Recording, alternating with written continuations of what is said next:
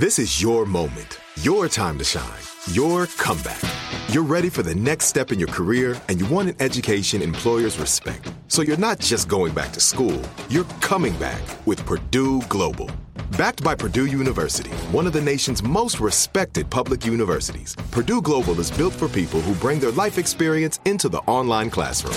Purdue Global, Purdue's online university for working adults. Start your comeback today at purdueglobal.edu.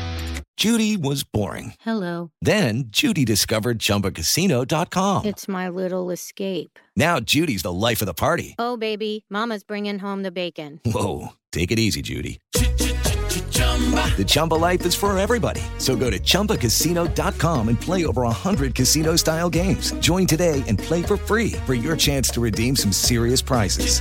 chumba ChumbaCasino.com. No purchase necessary. Void where prohibited by law. 18 plus terms and conditions apply. See website for details. Hey everyone, this is Jodie Sweetin from the podcast How Rude, Tanneritos. I've been needing a quick getaway with my family, and the 2024 Hyundai Santa Fe is the perfect vehicle to take us there. It has standard third row seating, so I'm able to pack my entire family, plus pets, in the car while also having enough room for our camping essentials. Available HTRAC all wheel drive will get us through any dirt trails, and available dual wireless charging pads will ensure we never have to worry about getting stuck with a dead phone in the middle of nowhere. Visit HyundaiUSA.com or call 562-314-4603 for more details. Hyundai, there's joy in every journey. All right. Uh, can we? Can, are we ready? Yes, boss. That was to Right. me. All right. That was to me because you could That never was that was to you, because huh? you could Yeah. never be in charge. Yes, employee. Uh, wow, wow. What's the president of this podcast? My Robert, Sophie. That's right. That's so That's cool. right. You admitted is- it. Who is You the said it. Who is the dictator overlord of this podcast? My Sophie. I'm gonna- I'm gonna have Daniel cut that little bit out where you where you introduced me as boss, and then I'm gonna play that like a like a little. I didn't introduce you as boss. I introduced that. myself as boss. No, I'm gonna get a little two little buttons. One of them one of them has you introducing me as boss, and one of them has Garrison calling Reuters rooters. And, That's and that'll funny. that's gonna be all I need. That's very funny. One of one of the um, weird things about uh, being associated with iHeartRadio is that I have an org chart that literally shows you as my as my employee. So Wow. Wow, this is uh, the, the, So, I, I don't know. I'll have to ask Sophie of a minute and a half ago who's in charge because uh, I seem to recall what she said. wow. Anyway, this is Behind the Bastards, a podcast of vicious power struggles where we occasionally talk about some of the worst people in all of history. Our guest this week, Alex Steed of You Are Good, the the podcast, and the general concept. Yeah, both both Mhm. and. Mhm. Yeah. Thanks for having me. Yeah, Alex. Yeah. Alex pointed out that the one time we met in person was at Jamie Loftus's 30th birthday at Medieval Times, where we were both extremely intoxicated, and I've never felt more endeared to a guest in my life. Now, Alex, Yes. how do you feel about cults? Oh, cults. Uh, I find them fascinating. They're part of our uh, they're part of our national history. Mm-hmm. How do you, on a similar topic, feel about the largest wildfire in Colorado state history? I have no feelings or knowledge, no feelings towards All or knowledge about. Pro wildfires. Got it. I'm, I'm just Yep. taking notes here. Um, Thank you. Okay, so we're, That's we're going to be org chart. we're, we're going to be talking today about a cult that I'm going to guess most people had. I had not really heard of these guys until uh, I started digging into them. Um, but it's a it's it's a fascinating, real real fascinating cult leader, real terrible journey. We're just going to hear a lot of awful things this week, um, Oh. just deeply unpleasant. So, are you are you ready? Are you strapped in to just have a very bad time? Uh, you know, I've listened to the show before. I know what we're in for, and I uh, Uh-huh. I'm eager for the journey. yeah, well, this one's it's been a while since we've had a good cult episode, you know. That's our bread and butter. Uh so yeah, get ready for some bread and butter. Get ready for like the carb equivalent of sorrow. Uh I, I don't know what what, what I that would be. I'm sorry, Alex. Existential depression maybe. So, on December 30th, 2021, embers from an approved trash fire caught dry vegetation on fire in the suburbs between Denver and Boulder. An inferno followed, tearing through desiccated grassland in the Rocky Mountain foothills. 100 mile an hour winds meant that for quite some time, there was no feasible manner of fighting what became known as the Marshall Fire. It killed two people and did around $2 billion in damage. It is, to date, the most devastating wildfire in Colorado history. Although, give Colorado some time. I'm sure they'll break that record very soon, the way things are going for everybody RE fires. So, after 18 months of investigation, state authorities concluded that the blaze had started likely due to smoldering embers from the aforementioned trash fire. And it was like wood trash that was being burned. Mm. The fire had started on the communal living property owned by a little known cult called the 12 Tribes. This sparked renewed interest in the group, and the investigations that followed are what inspired these episodes. I should note here that Colorado authorities opted not to charge the cult or its members with the blaze. Uh, this may seem unjust, but the logic's actually pretty solid. Like, this was a trash burn. The authorities showed up, the fire department gave them the go ahead.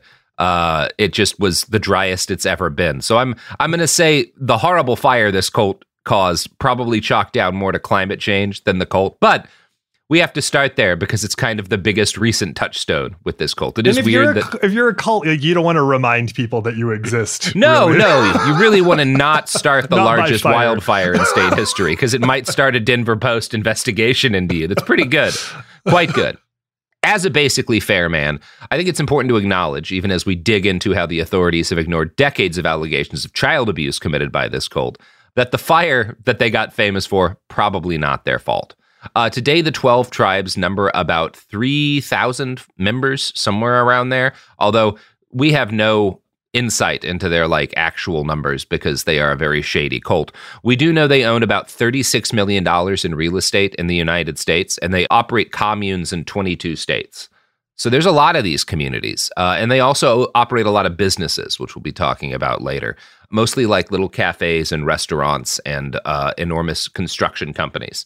So, one thing that interested me right away uh, with this cult is that while it's got a charismatic founder who goes mad with power, it may have functioned in most of its history as in a less like centralized manner, right? Where the cult leader was kind of potentially usurped at some point by his equally sketchy wife. It's kind of hard to say exactly because the life of the cult founder, Eugene Spriggs, is a little bit obscure, but we're going to do our best here to pull back the veil about this guy and what happens to him. So, Elbert Eugene Spriggs Jr. gets born on May 18, 1937, to a devout Methodist family in East Ridge, Tennessee. His childhood is mostly a mystery to us. I can tell you his dad was named Albert Sr., which is ridiculous, and his mother was a Mabel, so he's like very 30s kid, right? Mabel and Albert, like that's like you can only be grandparents. Like while you're, I, I, think you get like skipped over straight to the grandparent stage if you've got old people names like that. Yeah, and they're out of they're out of Tennessee. This is like yeah. a scene from Pearl. Yeah, yeah. Try and also just like try to imagine an 18 year old Albert. Like it's impossible. you can't do it. It can't it, like cannot be done. It's a Benjamin Button situation. Yeah. I do. I, I want to. I'm never gonna have a kid, but I want to like try and start a movement of like Gen Z kids to to bring back some of these ridiculous old timey names.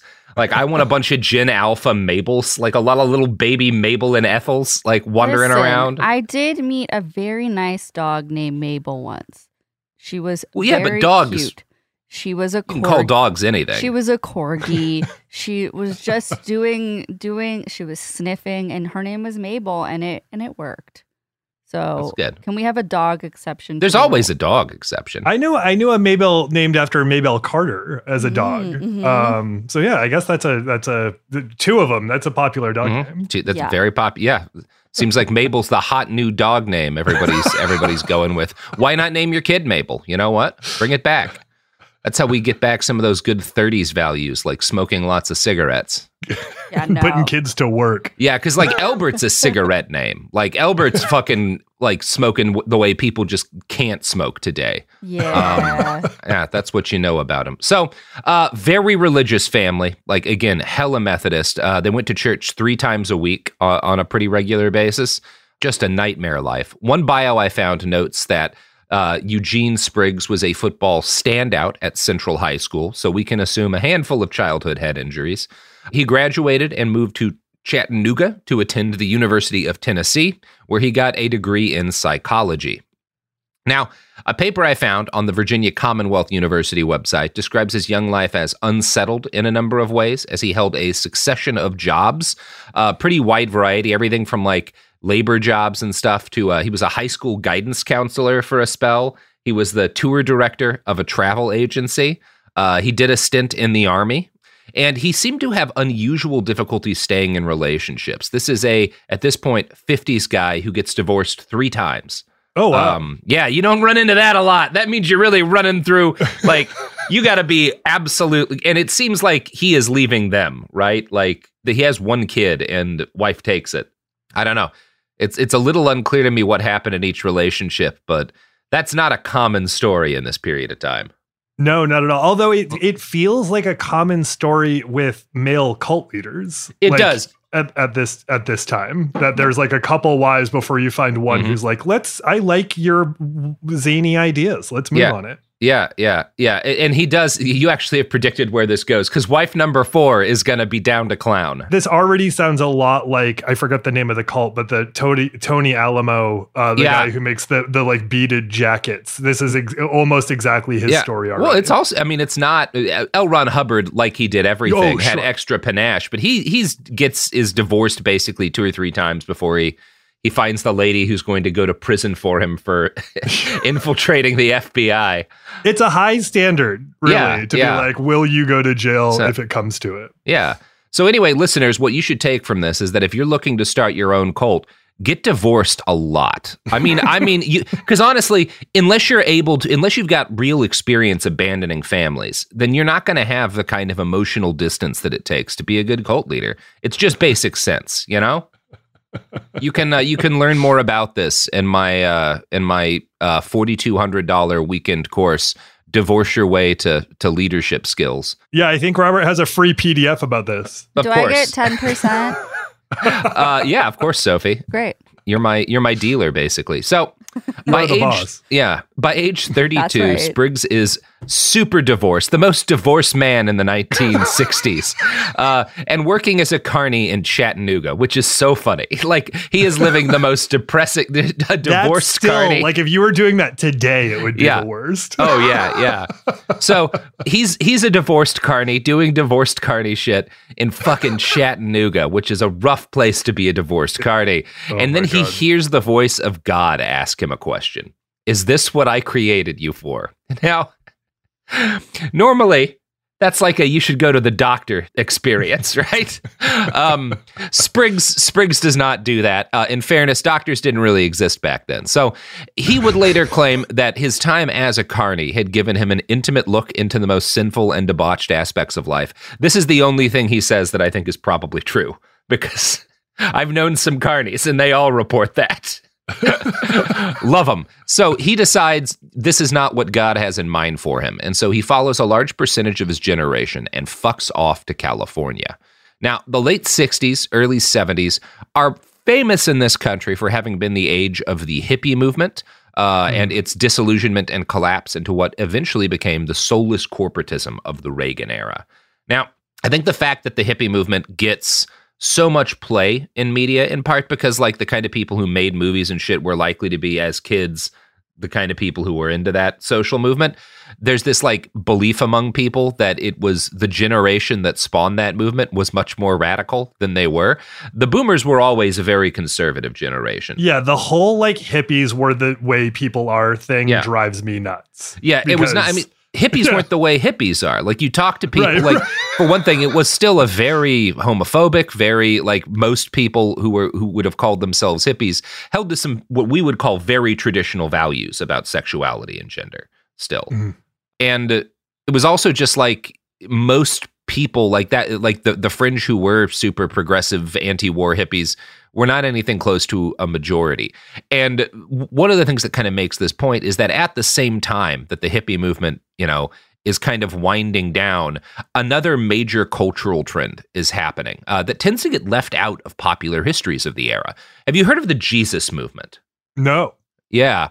So these are kind of a mirror of the hippies, uh, in that like most of the Jesus movement people who get swept up in this, they're like they've got long hair, they're kind of unkempt. Most many of them have dropped out of society. It is a lot of the same kind of you know living in buses, traveling around, doing like uh, handcrafts. A lot of them people are like pooling resources to you know, start farms and stuff together back to the land. And the thing that kind of separates them from the hippies is that the Jesus movement sees Christ as a counterculture hero. Mm, so he, they, yeah. they are kind Hippie of Jesus. Yeah, yeah, hippie. There is like a bit of that going on, but it's still it is uh, uh, as we'll talk about, still quite conservative. Now, when I went to church as a kid, like this is how they sold me on Jesus. Was, yeah, it was like they were. It was clearly people who like got into Jesus in one way or another from because in in I grew up in Maine. There were a couple different kinds of back to the landers. There were like the hippie hippies, and there were yeah. religious hippies, and those were the ones who sold Jesus as like a social justice figure. Yeah, and this is because you get the the Jesus movement. Some of the what splinters out of it is going to be kind of more progressive. Jesus, you know, was a, was fighting against these injustices that are still present with us today, but a lot of it's going to lead to the religious right. Like it feeds mm. directly because you you have kind of the Jesus movement is sort of late 60s through parts of the 70s and kind of that's also right around when you know, in the late 70s, you get Jerry Falwell start to emerge. Right. You get the religious right welded into this Charisma. political coalition for the first time. Yeah. So the people who get swept up in this generally called either Jesus people or Jesus freaks. That is where the term Jesus freak comes from. Um, mm. And uh, yeah, it's it's a charismatic movement. It's cross denominational, so there are Catholics who like like sects of Catholics who are part of this Jesus movement. There's Protestants in it, and it's like a lot of different organizations, lots of different churches, lot, that you could just kind of like broadly call part of the Jesus movement, not because they're part of the same thing with each other, right? Like if you have this sort of hardcore Protestant, you know, church that's that's Jesus movement, you know, they're not the same thing as as Catholics who might also be swept up in it. But the similarity they have is that like they're all adopting this really like charismatic kind of countercultural attitude towards their religious worship. Mm. Followers would often speak in tongues. That's a big part of like when that gets more popular in the United States. And there's generally a big focus on the, what, what's called the gifts of the spirit, which is like restoring this kind of sense of a, of a direct connection, personal connection to God, usually an ecstatic connection, right? Like, so mm. this is part of why you get these like big tent revival worship ceremonies a really good documentary to watch if you want to understand the, the texture of this movement in time is Marjoe, M A R J O E. It's about this kid, Marjoe Gortner, who was like the youngest priest in in the country. It was kind of a, a carnival sideshow grift run by his parents, but he he went hmm. back as an adult to film behind the scenes, and it it shows a lot of this period. You can get. Are like, you aware of of where this was happening? Like, did it, st- did all it over spring out of one geo piece of? No, so okay, it was all. I think it does start in the West Coast. Like, okay. I think that's where you that start, like right. California, but it it, it it it it spreads everywhere. As we'll talk about, sure. these guys are very much a Jesus movement story. Eugene Spriggs is going to be a Jesus movement. Like, that's when he kind of starts becoming a a religious leader, and they mm. they do embody to an extent a big wing of it. And again, it, when we talk about the Jesus movement, it's not like a a cult. It's not like a one thing, right? It's like a bunch of different, in some cases, very much like opposed different sort of religious organizations, traditions, communities. Um, they're just kind of bound together by certain similarities as a result of this cultural moment. Yeah, and it's it's also worth noting that like a lot of people who get pulled into the Jesus movement there's a big focus on this idea of like returning to the lifestyles of early Christians, which is part mm. of hmm. what convinces them of like a, why a lot of them do sort of the back to the land shit, right? Like that's a big thing for them. This helps them kind of blend in with the hippies, right? And often Jesus freaks are people who had been hippies a few years earlier. Yeah. Their lives in a lot of cases collapse. They get criminal charges or something, or they have you know they they burn out you know as a result of drug use or whatever. And then there's this kind of movement that has some aspects of values that are similar to the thing that had brought them in that they can you know that they wound up getting swept up in.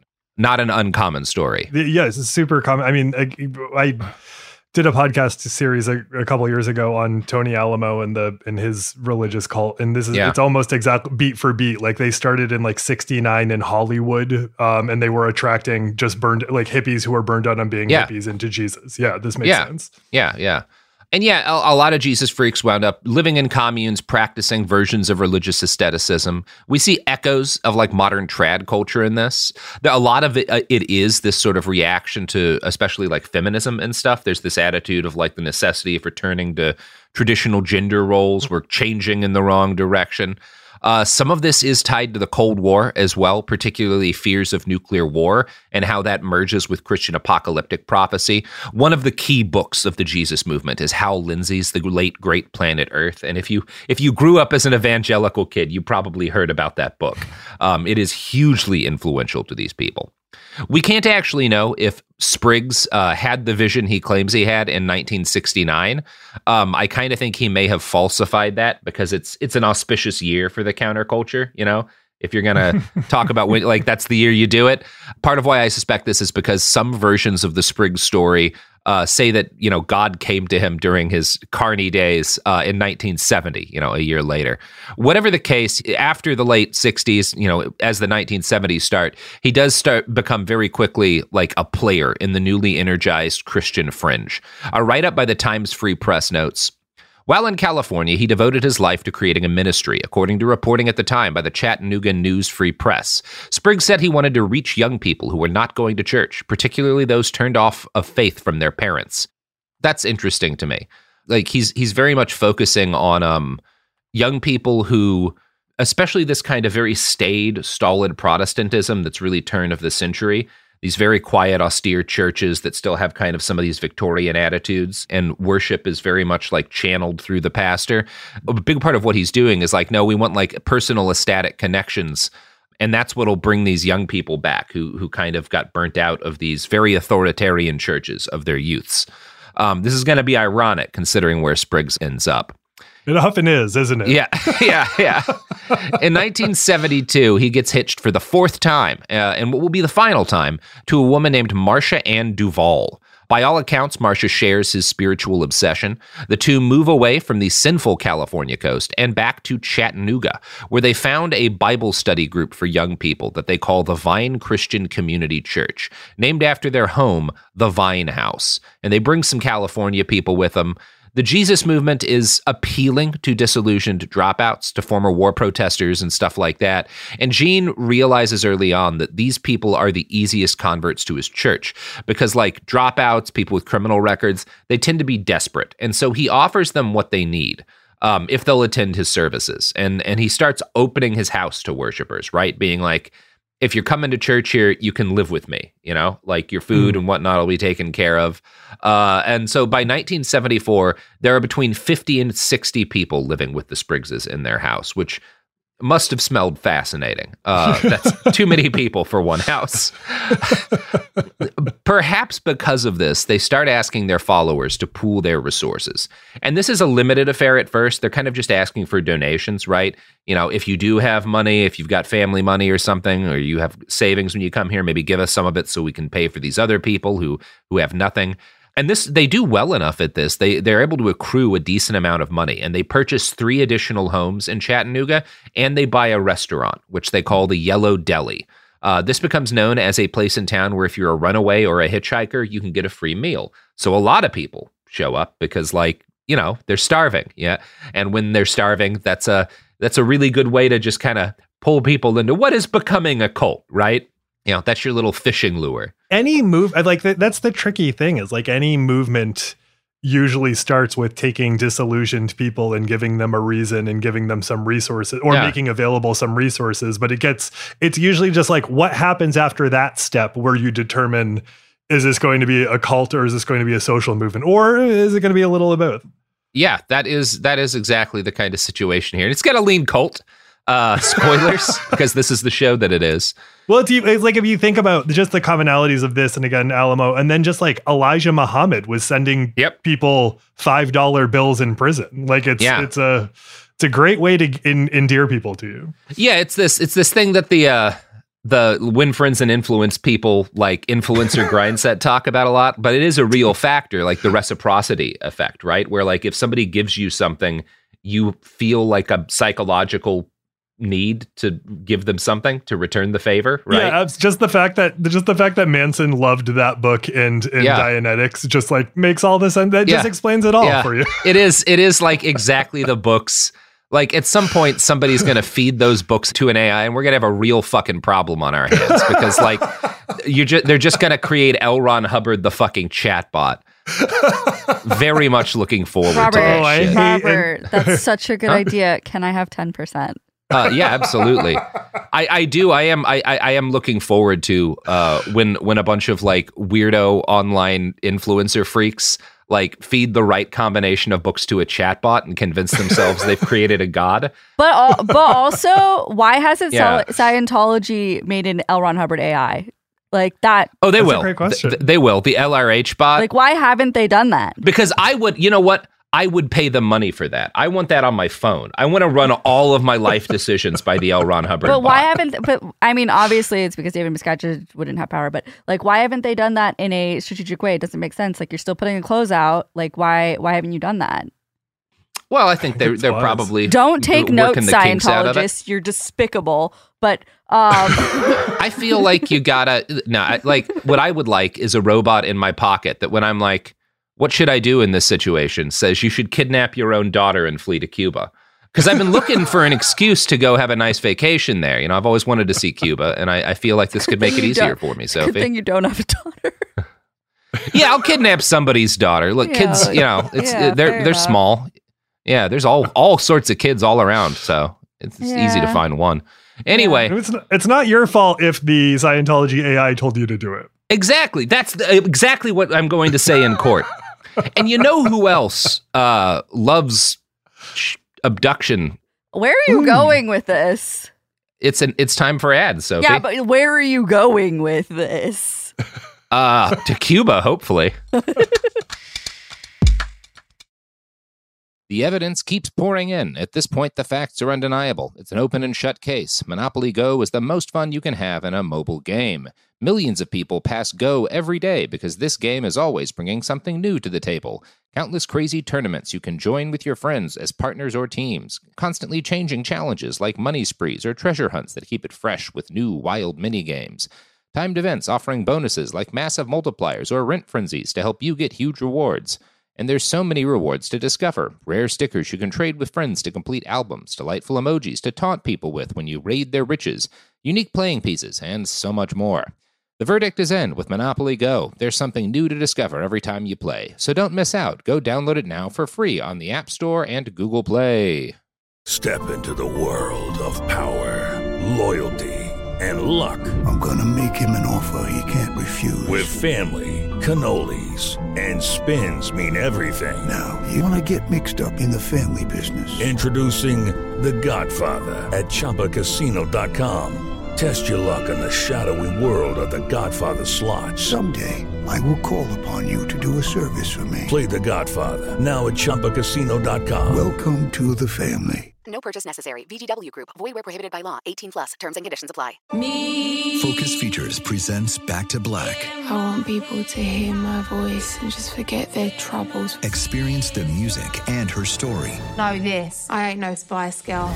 like never before That's my daughter. That's my Amy. on the big screen.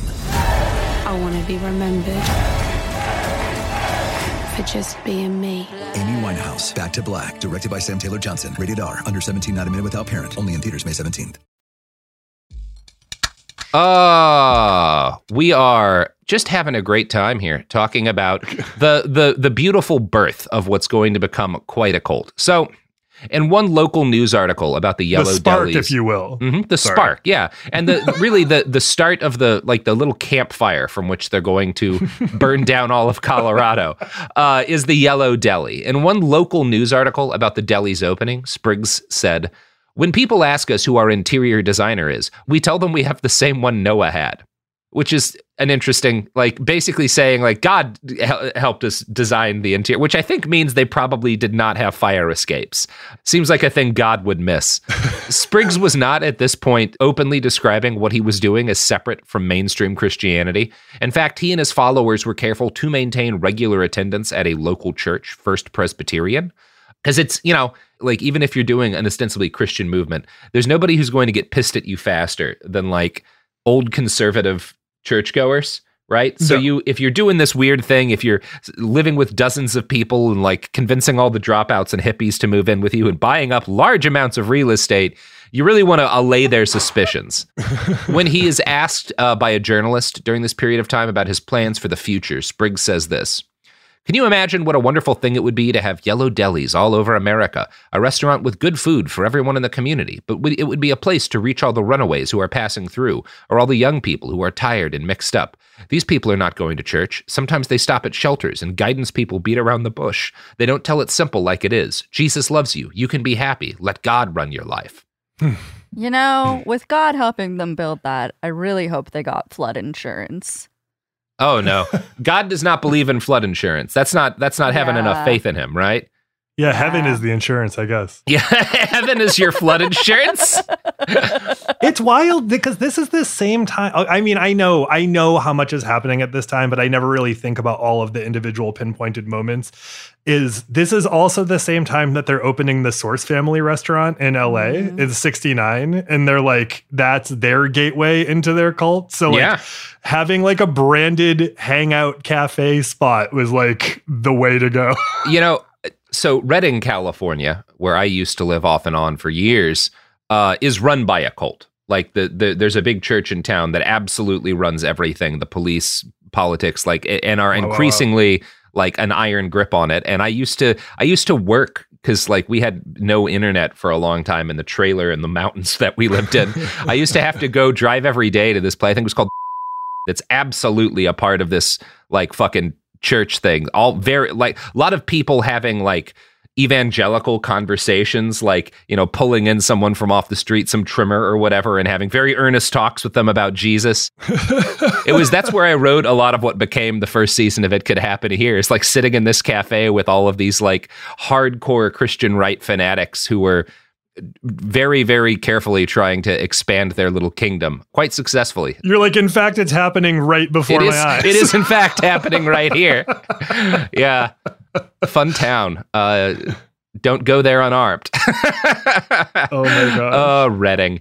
So we're gonna have like three Redding listeners laughing a lot at this. I actually my my brother's college roommates from Redding, so I look forward Yeah. to asking him some follow up questions. Oh yeah, yeah, yeah. We may be covering them more in the future since I don't have to go back to that fucking town anymore.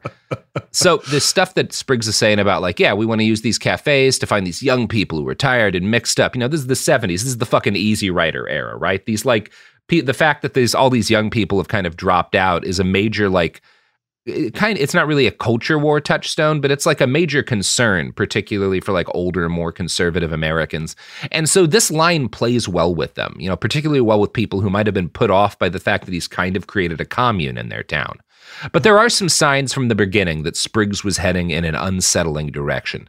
In that same interview, he expressed that another one of his goals was to reach people who had dropped out of Christianity because they didn't like the faith that their parents had expressed. And hmm. this line from him is really interesting. You can't fool a dog or a child. Kids see the hypocrisy and the phoniness in their parents' lives. Their parents take alcohol, tranquilizers, cigarettes, or they disobey speed laws, yet they want their children to stay off drugs and obey all laws which is not a inherently bad point, right? That like there's this uh this very like conservative backlash era happening in the particularly in the 70s but it's it's being kind of perpetrated by these people who are are on what we now call some of the most dangerous benzos in the world, right? He also that's also like a very like uh cool youth pastor thing to say. Yeah. And then you're like, uh, you know who else disobeyed laws? Yeah, exactly. Jesus. Well, I actually think Jesus would have would have been a fucking. Well, anyway, we we can talk about what drugs I think I may have bought from Jesus Christ, but that's that's a separate story for another day.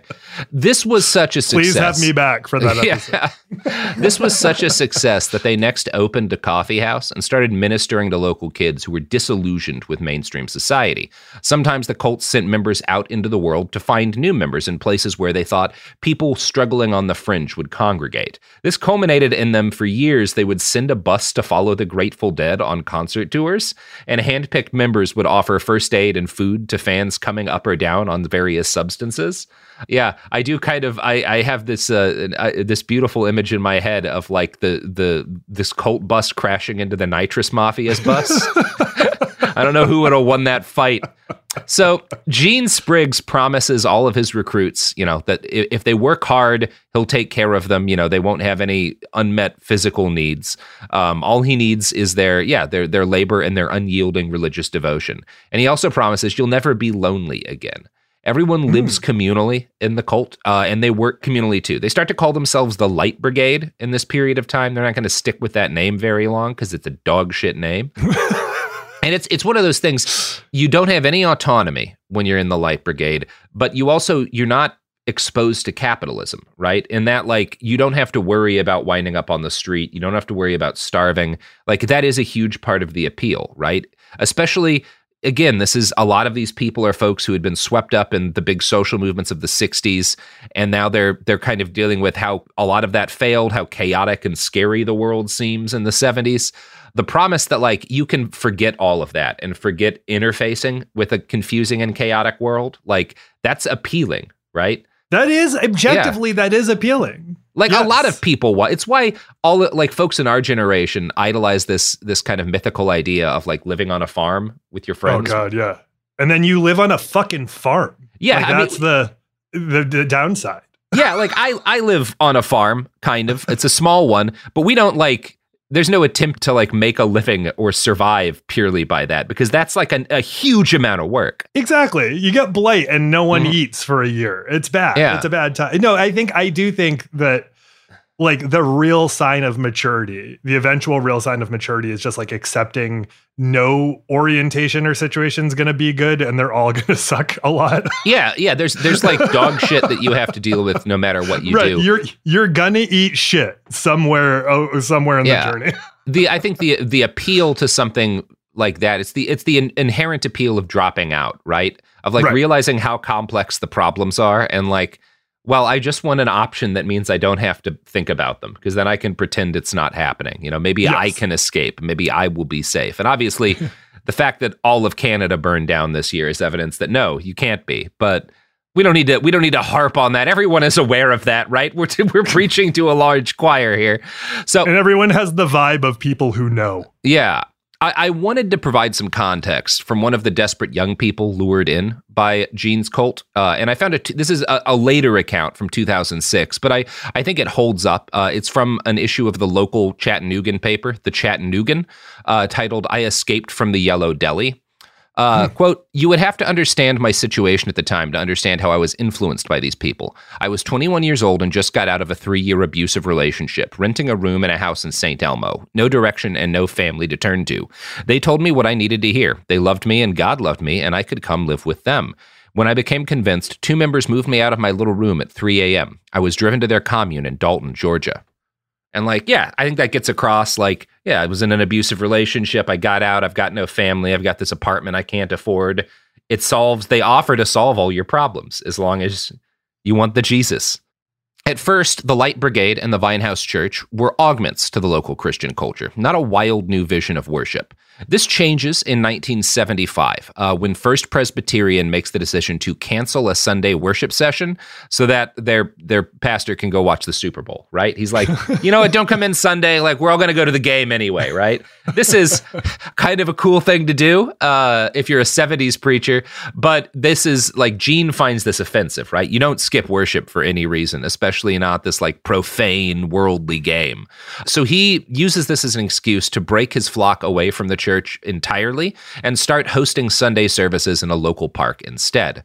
Uh, this increases his hold over his flock, who now become, they had been part of the community before, right? You're going to church with everybody, you're somewhat tied to it. From this point, now they're only socializing and working with each other, right? This is kind of the, they've, he's severed this like cord that they had to everyone else. Um, this also brings Spriggs his first real opposition because once the cult kind of steps away from this church, locals start to be like, this does kind of seem like a problem, like this cult. so from 75 to 78, local churches register protests against the Light Brigade when Spriggs is spotted performing public baptisms. Local papers start running the first articles accusing them of being a cult. Two local colleges banned their students from eating at the Yellow Deli after enough former students had dropped out to join the Spriggs cult. Like it, like it, it's become such a problem of them like poaching college students. I'm guessing they're kids who are, you know, you're in college, you find that you don't like your major as much as you thought, or you get stressed out during exams. You you you're poor, so you go to the Yellow Deli for a free meal, and they're like, "Boy, it seems like college isn't making you happy." You know what'll make you happy? the difference in your where your life turns out could just be like one free sandwich. Yeah, exactly. Just there's so many times in my life where if I got the free sandwich from the wrong place, I would have been screwed. Yeah. Yeah, I mean, I know a lot of like former punk kids who are anarchists Oh, because the Food Not Bombs people showed up and gave them sandwiches. and Food not bombs is how I same. It's how I turned from a libertarian uh, kid to a, a anarchist uh, punk kid. Yeah, and this is always the case with cults, right? Where like the the things that let cults I'm not calling Not Bombs a cult. I'm saying that like the thing that cults use is something that also has a good side. It's good to give people things. It's good to take care of people who are desperate. If you're doing mm-hmm. that because you like people and you want them to have an easier time, that's good. If you're doing it because you want them to like feel a sense of obligation to you so that you can rope them into your your cult, that's bad, right? Yeah. To invest Uh, in your real estate real estate scheme. yeah, the key, a, a big part of it, whenever somebody's like showing up and handing out free food, is like, yeah, who's behind this? Is it just a bunch of people coming together to help out the community? Or is there a guy? Is there like a dude and, and this is his thing, you know?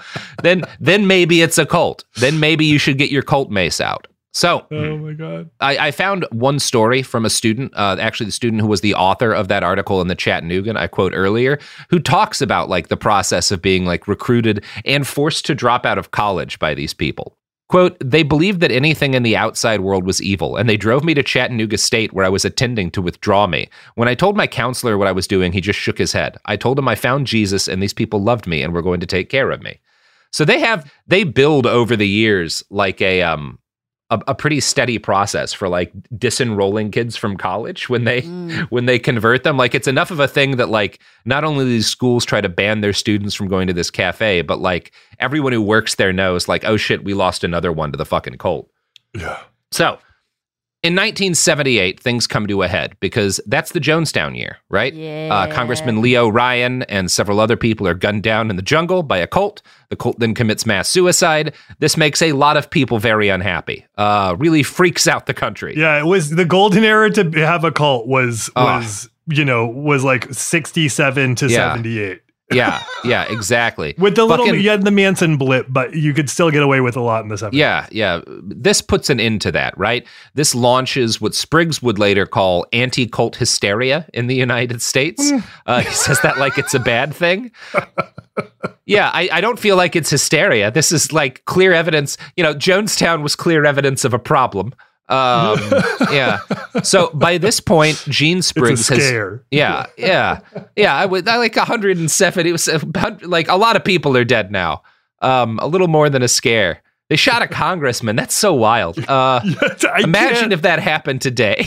Yeah, they like ran. Oh my god, helicopters! There was action. It's wild. Mm-hmm. Yeah. like I cannot believe that that happened. Still, Yeah. like I can obviously, but it's yeah, it's it's so specific and in, and in a lot of ways feels like destined to be born of this country, even though Yeah. it didn't happen here. Well, I mean, the most unbelievable thing about it is that a congressperson actually did something, right? Like, like, like Heroically. Yeah, pretty heroically, yeah.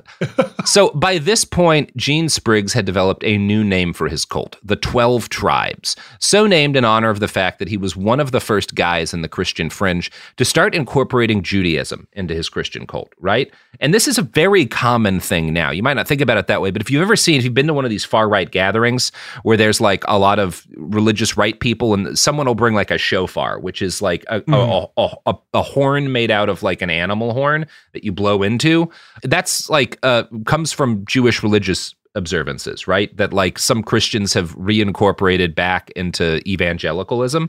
I think because a shofar looks cool and they want like, but um, yeah, he's like kind of the first guy to do this in a big way. And the Christian right. And he he's more extensive than this. Like he brings the shofar in. He also brings back bar mitzvahs, like kids in his cult mm. celebrate have their bar mitzvahs and bat mitzvahs. And this, you know, is interesting. It's certainly going to play into ways in which other far right like religious cults are going to move in the future.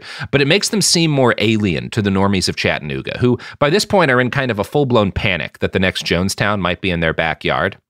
Another thing that makes them seem alien to the normies is that by the late 70s, Spriggs had decided that separation was the critical precondition for his cult to reach the potential that God had set for them. And I'm going to quote from that write up by VCU here. Twelve Tribes has concluded that adherence to a natural law standard will not be sufficient to create the conditions for the return of the Messiah. Separation is critical for the Twelve Tribes because the absolute values of natural law are being lost in contemporary society. The Twelve Tribes oppose the rise of a multicultural global social order, a single world government and world religion. The former revitalizes values, the latter undermines and compromises the values of natural law and promotes rampant materialism and acquisitiveness, feminism, the demise of the traditional patriarchal family, and the legitimation of gay marriage. The return of the Messiah is contingent on the gathering of a faithful remnant and the church being restored in its original form. To pave the way for the millennium, the movement must expand from its present 9 to 12 tribes, each of which must grow to at least 1,200 members, thus creating the 144,000 faithful who will be included in God's millennial kingdom. Now, a lot of that's very modern. Gene is a trailblazer in some of this stuff it's interesting. I've I've seen it claimed that Gene's particular eschatology, he didn't just need 144,000 faithful to prepare it for the way of the Messiah, but he had to build an army of 144,000 male virgins. Um, yeah, and tall order. Yeah, tall, tall order.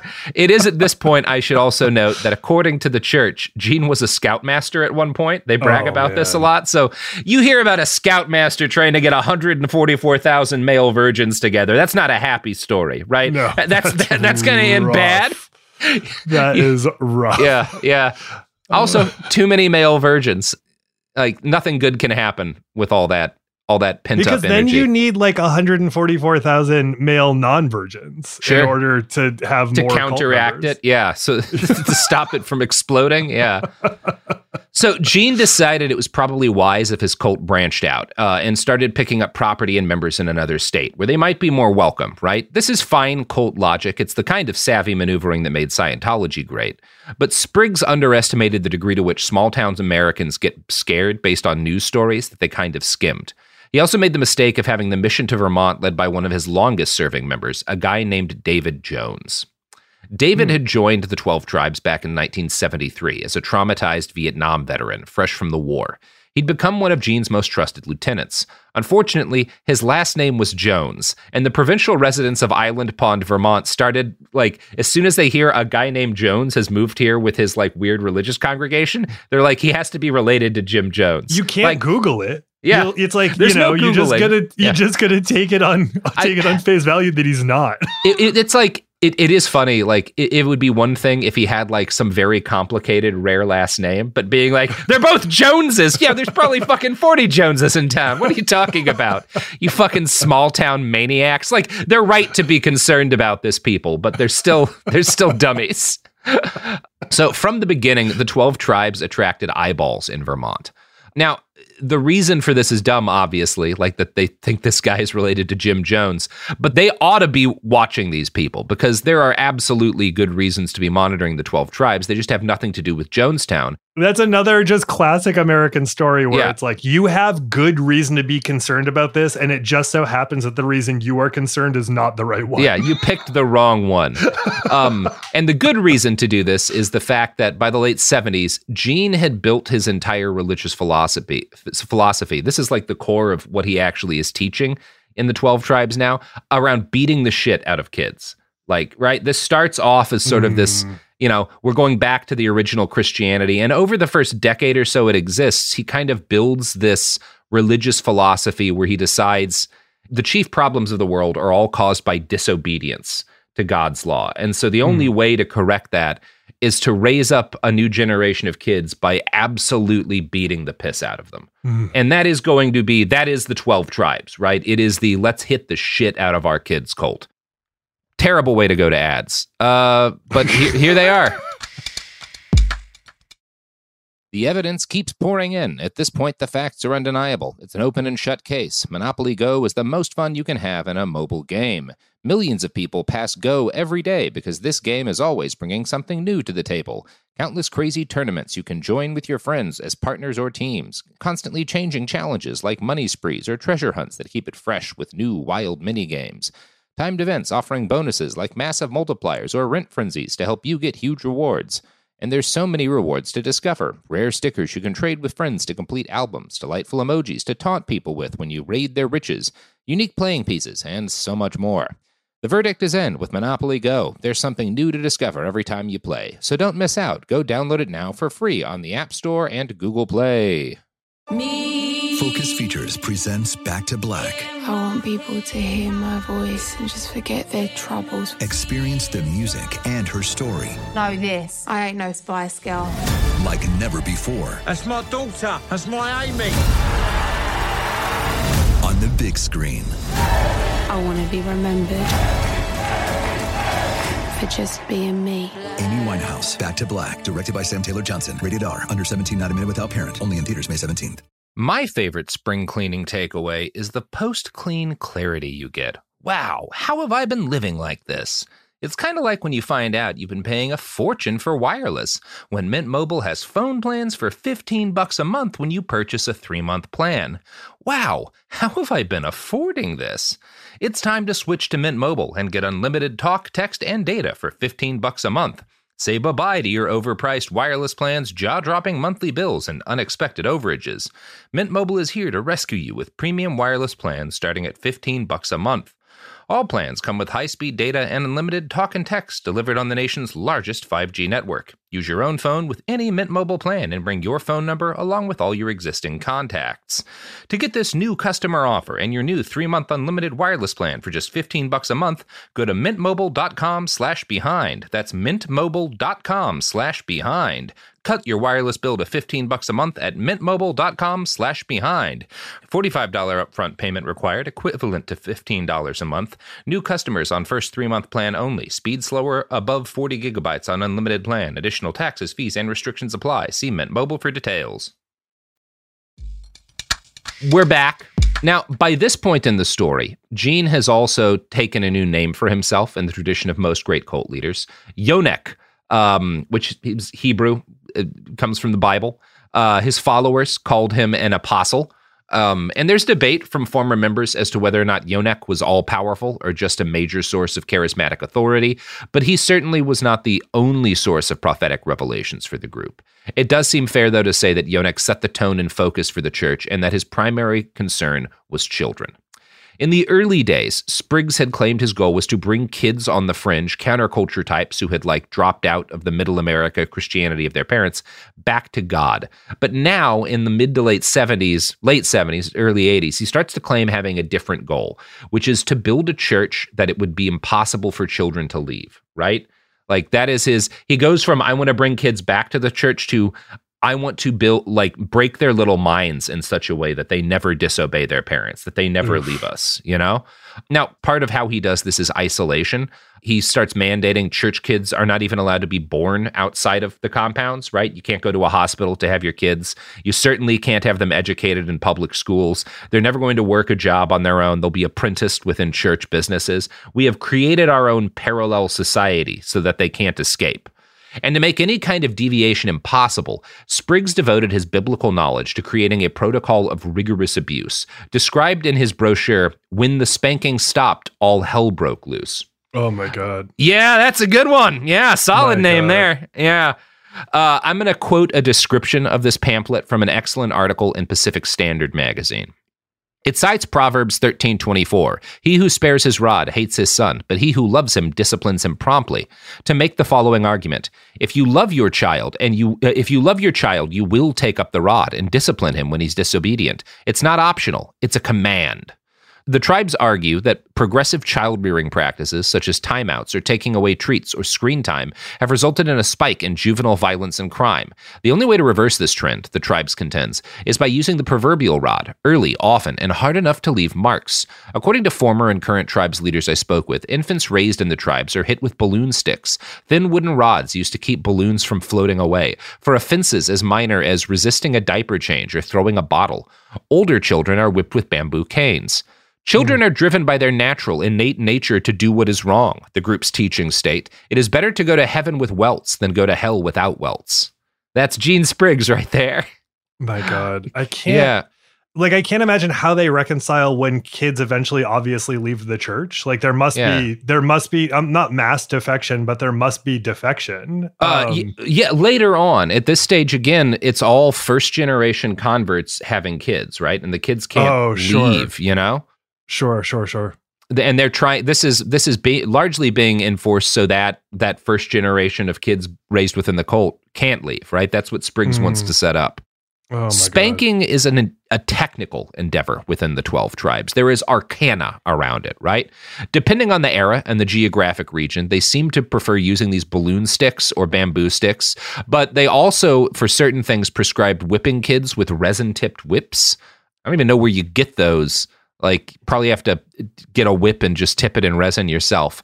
Um, today, this is all described in detail in their 348 page child training manual, all of which is based on Spriggs's teachings.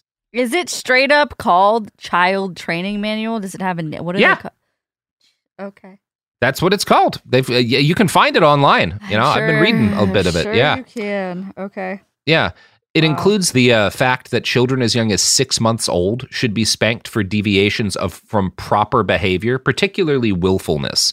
An infant wriggling during a diaper change is specifically listed as in need of a physical punishment. Oh my God. You know, the thing that every infant does, which is what he's saying, right? Children are inherently disobedient and touched by Satan, and you have to beat that out of them, right? Right. Quote, the pain received from the balloon stick is more humbling than harmful. There is no defense against it. The only way to stop the sting of the rod is to submit. That is exactly what the child will do submit to his parents' will and end his rebellion. Now, that's fucked up and bad. It is responsible to acknowledge that like smacking kids around is not all that far from normal in the 70s, right? We are we are not talking about like that. I mean, it still happens today, obviously. A lot of parents use some form of physical coercion with their kids, and it's even more common back then. Um, Well, and and just like like institutional corporal punishment Sure. is not I mean, is not It- at all out of the norm. my elementary school in the 90s spanked me. You know, public Yeah. elementary school. It was not in like a Yeah, Catholic yeah. school or anything. This is in fucking Idabel, Oklahoma. Yeah, so smacking kids with rods is unfortunately, yeah, not not all that abnormal in this period. But the 12 tribes engaged in numerous and much more creative abuse tactics than this. He Spriggs spends a lot of his time thinking up new ways to to abuse children and justify it with the Bible. Uh, one ex member who grew up in the church during the 80s recalled a practice called scourging, in which a child is stripped naked and beaten with a rod over every inch of their body. Oh Um, my God. yeah. Adults would also regularly withhold meals from small children as punishment. Starvation is a really common punishment for them. Uh, in some cases, food would be withheld for days at a time. Children were also locked alone in dark rooms for days at a time in response to crimes like stealing food from a refrigerator. And so this isn't getting out right because the kids are probably not in the school system. They're no, No. longer in a church, so that no one knows. S- some of it is being there are reports there are reports in chattanooga and soon after in vermont because like they have neighbors people are like people can see them hitting kids in public sometimes Mm, slapping them and shit so there this is not like totally a black box uh, one member later told the denver post the one time that i was locked in the dungeon it wasn't a real dungeon but it felt like it i think it was for more than a day because we fasted every friday so i was used to starving and it was longer than that which is a gives you an idea of the bleakness of this. Like I was pretty used to starving. like this was wow. worse than normal starving. Now, one of the things that's interesting to me is Spriggs never has a kid. He's not a, he does not have a child of his own. In the cult, sorry. He does have one boy uh, with his first wife, but he leaves when the kid's young, uh, which is for the best in this case. That kid really dodged a bullet by not having his dad. yeah. Not always a win to have your dad in your life, especially when it's it's the how to hit children guy. That makes your issues with like dad abandonment even mo- all the more difficult. Where you're Yeah. like, I just want him to love me, but I'm glad he didn't love me. It's very complicated. I want a dad to love me, maybe not this one. yeah. yeah, I think that's that's very real. So um again, he has no child in the cult. And for what I can tell, Spriggs he seems to have kept some contact with his family and his old friends through like the late 70s. But by the close of the decade, even his close relatives had started to grow increasingly like concerned with the violent tone that his faith had taken. His Hmm. sister Joyce talked to the press and reported that like, you know, in the when he in the early 70s when he starts ministering, when he starts like speaking to people doing these church services, I thought, well, maybe he started to figure his life out. This is like you know, good for him, probably a positive turn. But by the end of the 70s, December of 79, she was like, I think he's gotten very negative. And she she mentions this to him. She like goes to Eugene. She's like, I think the stuff you're talking about is like really aggressive and it, it's kind of scaring me. And he just says, you know, all I'm doing is following the scripture, right? Like you can't argue with this, you can't argue with me because this is all the Bible. Now, we will talk more about this in part two, but it's worth noting that while the 12 tribes' attitude on child abuse is extreme, it does not grow up in isolation.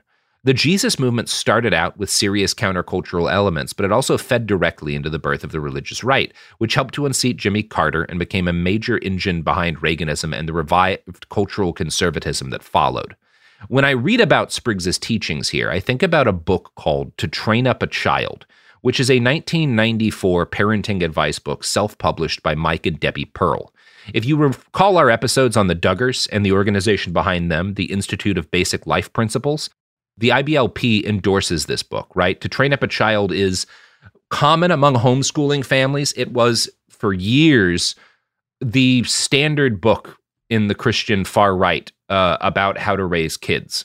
Um, I have multiple friends who were raised according to its teachings. If you knew any people who were like quiverful kids, this book was a presence in their house and childhood.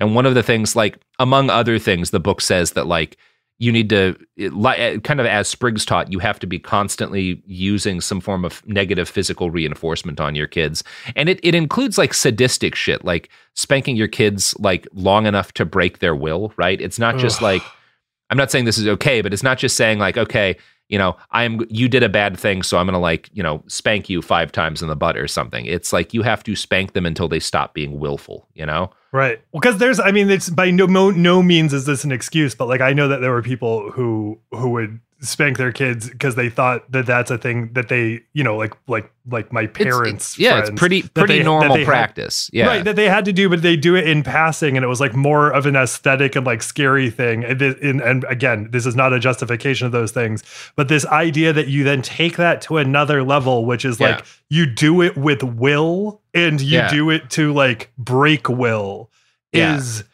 the first one is terrifying, but Mhm. like that's just it's hard to even wrap fully wrap your head around. It's, Yeah. it's difficult. Yeah, and it's uh, we'll, we'll talk about it more one of these days. If you want to hear more, we we do get into more of this in the Duggar episodes. It is worth noting here, though. I, I bring this up to say that like Gene Spriggs is a trailblazer in in, in child abuse, but he's not a lonely one, right? Ideas close to the ones he promulgated are absolutely the norm among the religious right in the United States today. Uh, his cult has stayed fringe, but his child beating tactics did not. Anyway, when you build a church around slapping the absolute shit out of small kids, eventually someone's going to spot your members slapping the shit out of small children. By 1979, several members had fled and taken stories to local Chattanooga papers.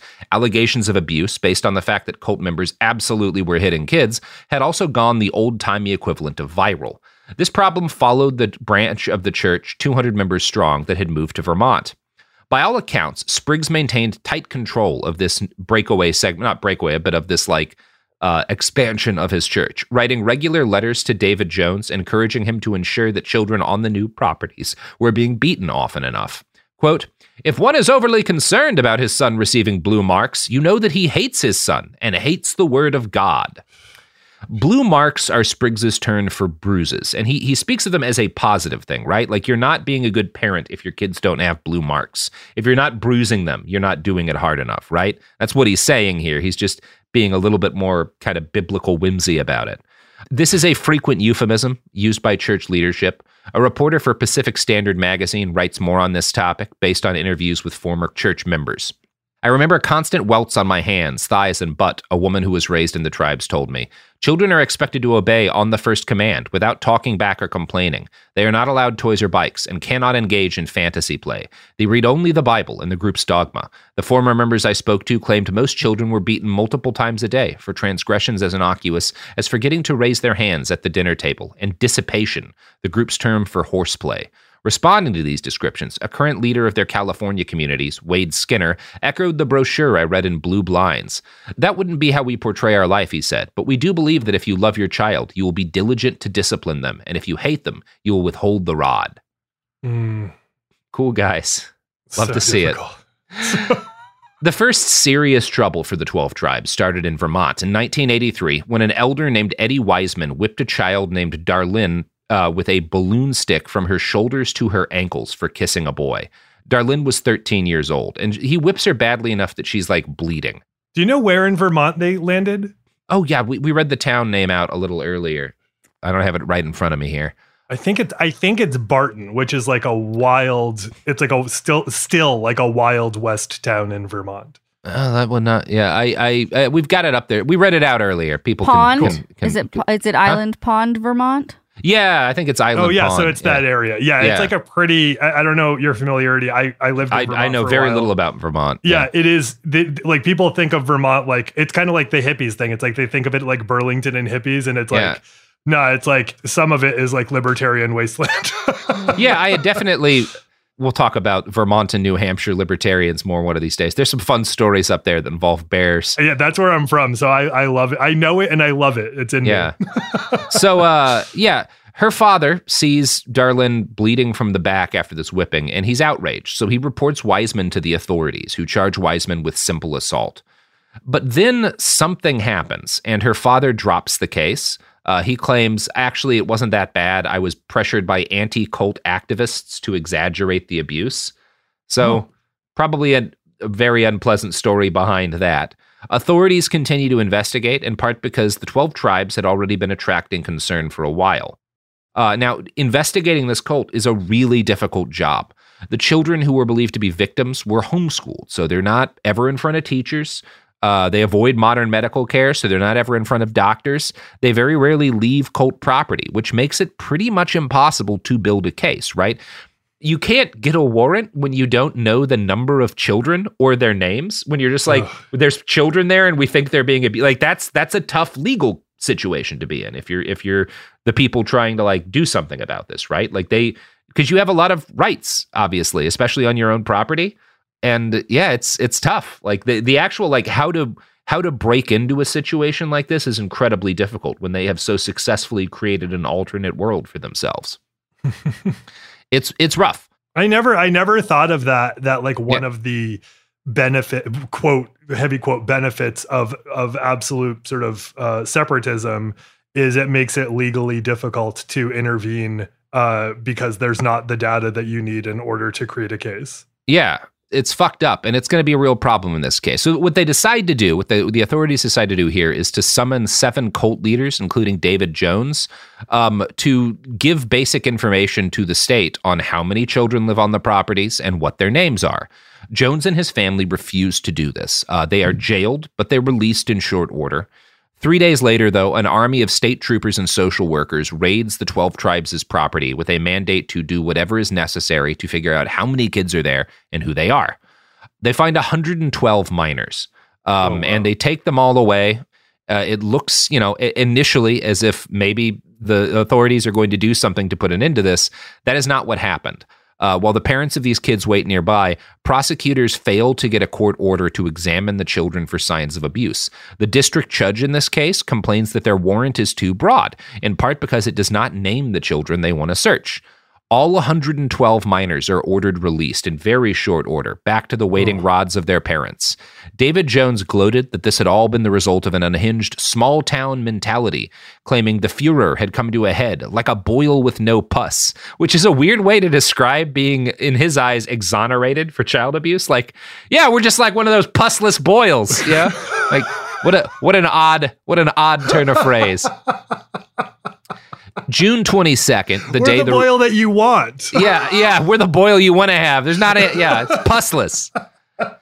June 22nd is the day that the raid gets aborted, um, and this becomes the first religious holiday that the 12 tribes celebrate all to themselves. They start calling it the Day of Deliverance. Uh, they'll do Passover style meals, right? Like they call it, they kind of make it into their Passover, right? Because it's the day that God miraculously extended his protection to them against the, the grasping hands of the state. Gene Spriggs, after this, will only grow more convinced of the wisdom of his separation from society. Another thing that plays into this is what's happening at the same time as the AIDS crisis, right, is starting to kick off. This convinces him both that, like, of this kind of fallen nature of the modern world, that the only thing to do is separation. And it also convinces him that God's justice is being delivered against the unrighteous, even as his hand shields believers. He writes at this time when parental authority is rebelled against, it opens the door to come against all constituted authority. Honoring those who are over you, those who are honorable, especially parents, releases a special hormone from your brain, permeating your body that gives long life. If you don't do this, that hormone dries up and your bones dry up. The disobedient don't live long. The lifespan of a homosexual is about 40 years. That's not because of AIDS, they die of a bad conscience. And like, that's evil. It is, I, I have to say, the idea that like, obeying your parents releases a hormone that you die without is a pretty fun bit of pseudoscience for a cult leader. I That's I a good one. Several people whose whose moms told them that if they like if they if you know if they like cut their own hair or wore makeup or whatever, it would like give them cancer later in life. Yep. Yeah. So I feel like that that that's a very common bit of uh, parenting psychological warfare that they took to a whole other level. yeah. Yeah. Quite, quite a, quite a new, yeah, a, a, a fancy, uh, uh, an impressive level. Yeah. So that's going to be all of it for part one here. How we, how we, uh, how, how you feeling here? How we doing, Alex? That's dark, man. it's uh yeah, it's uh, uh I feel I feel heavy with darkness and I hope that things go awry, but I bet that they won't. It seems like these are people who have staying power. Yeah. Yeah. Speaking of staying power, you got any pluggables to plug? Um, I would just love people to listen to You Are Good, a feelings podcast about movies, where we talk about uh, feelings and therapy related things by talking about pop culture because it's too scary to do head on. Yeah, very scary. You can find me uh, at Cooler Zone Media, where you can get this podcast without ads. So do that and uh, go to hell. I love you. Take it.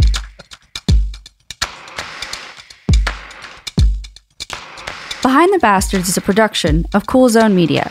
For more from Cool Zone Media, visit our website, coolzonemedia.com, or check us out on the iHeartRadio app, Apple Podcasts, or wherever you get your podcasts. This show is sponsored by BetterHelp. It's a simple truth. No matter who you are, mental health challenges can affect you, and how you manage them can make all the difference. That's why everyone should have access to mental health support that meets them where they are and helps them get through. BetterHelp provides online therapy on your schedule. It's flexible, simple to use, and more affordable than in person therapy. Connect with a licensed therapist selected just for you. Learn more at betterhelp.com. That's betterhelp.com. Do you dream of a healthier life, but education feels out of reach? Trinity School of Natural Health makes holistic education accessible with online programs to fit your busy schedule. Trinity School of Natural Health makes holistic education accessible with online programs to fit your busy schedule. Trinity School's Certified Natural Health Professional Program is the perfect entry point to gain foundational knowledge to empower yourself, your family, and your community to live healthier lives. Turn your passion into a career. Visit trinityschool.org for more info now. Right here, right now. Find your beautiful new floor at Rite Rug Flooring.